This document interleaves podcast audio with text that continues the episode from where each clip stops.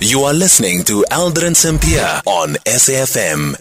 twenty-two minutes after um, twenty-two minutes after now four o'clock, we continue our conversation reflecting on the A N C's twenty nineteen manifesto um, review wrap up. We speak to Professor Ntsikelelo Breakfast, Department of History and Political Studies at the Nelson Mandela University. Professor Breakfast, uh, once again, thank you so much for making time for us. Thank you very much for having me. Let's reflect on the decision even to have what the president of the A N C calls unprecedented, a review of the party's twenty nineteen election manifesto, where it also in, in, involved members of the A N C, but also mm. ordinary members of society, including people who are in decision-making positions as well. What do you make of that strategy? And do you think that that strategy will be able to inform Um, a type of manifesto that is actually able to spur on um, undecided voters, especially to vote for the A N C?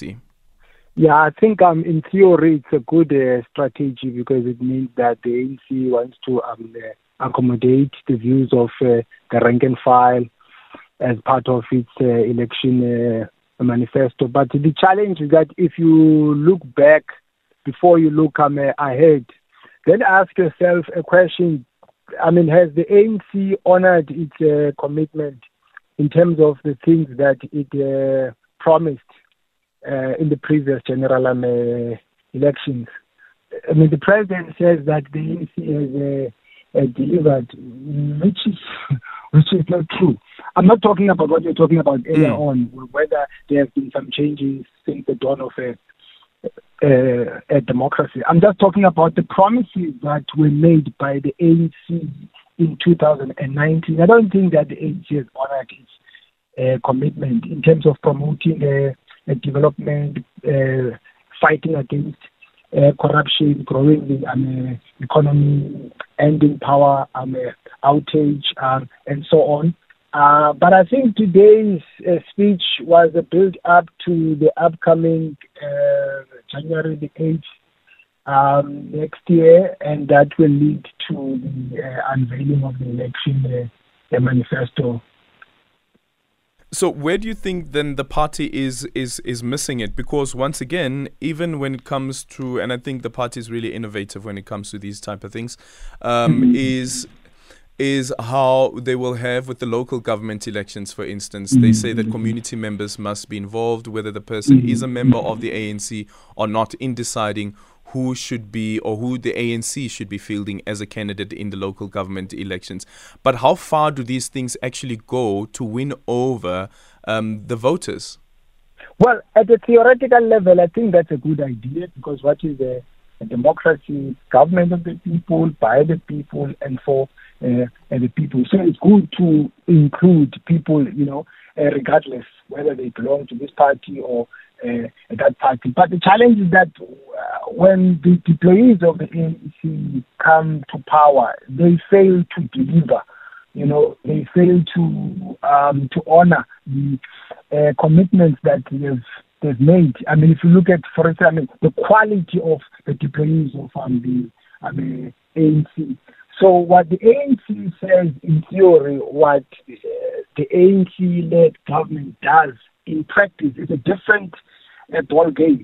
You know what I mean? Um, I don't think that the, the, the A N C has done the way um, it should have. Uh, yes, there have been some, uh, I would say, um, uh, incremental changes, but there could have been changes on a larger scale uh, if we had good leaders and, and a good uh, a bureaucracy.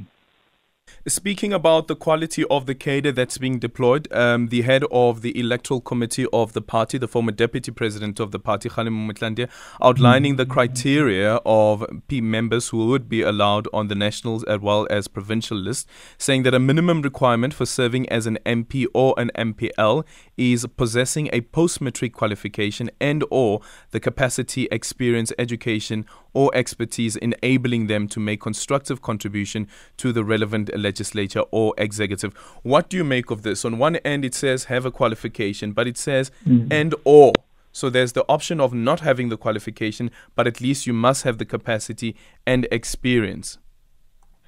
Well, that's a good idea, but at the same time, one needs to appreciate the uh, complexities um, at play. Because you can have a PhD or have a master's degree. It doesn't mean that you are going to be um, a, an ethical leader. The problem is uh, unethical leadership. You can have a PhD and engage in a, a corruption, you know what I mean? So, yes, education is good, but I think what we need is ethical leadership to address the challenge that we have of uh, corruption. Do, do you think the issue around the criminal record or the criteria of somebody who has a criminal a criminal record or facing a disciplinary action being barred from being nominated, do you think that that goes far enough to deal with that element that you speak about of yes. ethical leadership?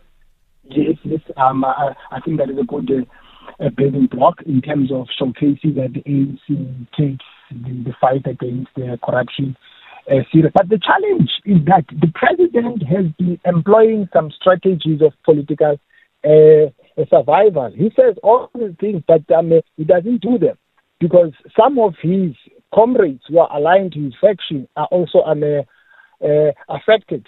So, I mean, the, the first thing that comes to the mind of any uh, politician is power, how to hold on to power. So um, I don't think that he would want to let go, for instance, of some people who are aligned to his uh, uh, faction, who fall short of the uh, requirements that were outlined by Ntate Mutlandia. In conclusion, um, he spoke about the question that was raised about the announcement that is expected tomorrow with the former president of the A N C, um, Jacob Zuma, um, and saying that, well, he has been announcing, has been announcing, and now there is this confirmation that has come now from um, the uh, foundation, the Jacob Zuma Foundation, yeah. that there will be the press briefing that is happening uh, tomorrow at Orlando East Hall. Um, this is on the sixteenth of December. The, the speculation is that it could be the launch of a political party called Umkhonto Caesar, mm. which uh, the mm. A N C Secretary General during this election manifesto review wrap-up has also said that they will be challenging the registration of that political party and also the trademark of it. Um, but what do, what do you think such a move would mean for the A N C if somebody as as senior as a former president of the party joining a different political party, if that is possible at all? Yeah, I think we can see which way the wind is uh, blowing. I, I can bet my bottom dollar Mhlolozi is not going to campaign on behalf of the uh, A N C, largely because he has said in public that he has some issues with the leadership of the A N C, in particular uh, President uh, Ramaphosa. Um, so, I mean, there's no way you would campaign for, because campaigning for the A N C means that he's supporting the leadership of a, a rapport. And also, I mean, he has been part of this narrative. I'm not talking about the rightness or um, uh, uh, the wrongness of that. The narrative that the A N C is going to the dogs under the leadership of uh, uh, Ramaphosa. So, so I think he would want to prove that by not wanting to participate in uh, any campaign of um, uh, the party. Um, but I think there are two possibilities that might emerge uh, tomorrow. One, he might walk out of the party. Two, he might just say that he's not going to campaign uh, on behalf of uh, the party. But but um, I can put my head um, on the block that he's not going to campaign for the party. And the worst part of it is that, I mean, some of the findings are showcasing that he, he's more popular in a, a K Z N than the uh, president of the party. So the A N C needs him, but I don't think that he would want to, uh, you know, assist the the, um, uh, the party. Thank you so much for your time. And of course, the announcement is uh, tomorrow. Professor Ntsikelelo Breakfast uh, from the Department of History and Political Studies at Nelson Mandela University.